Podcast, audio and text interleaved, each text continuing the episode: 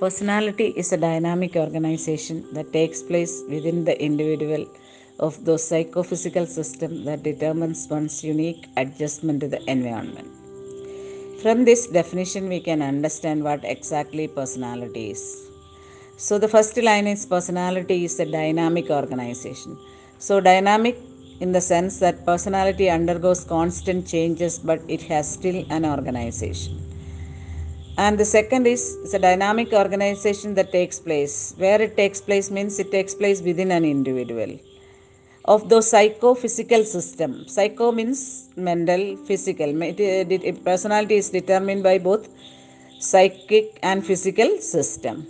That determines one's unique adjustment to the environment. Unique adjustment means every individual has his own or her own mode of adjustment. So, personality is something that helps an individual to adjust to their particular environment.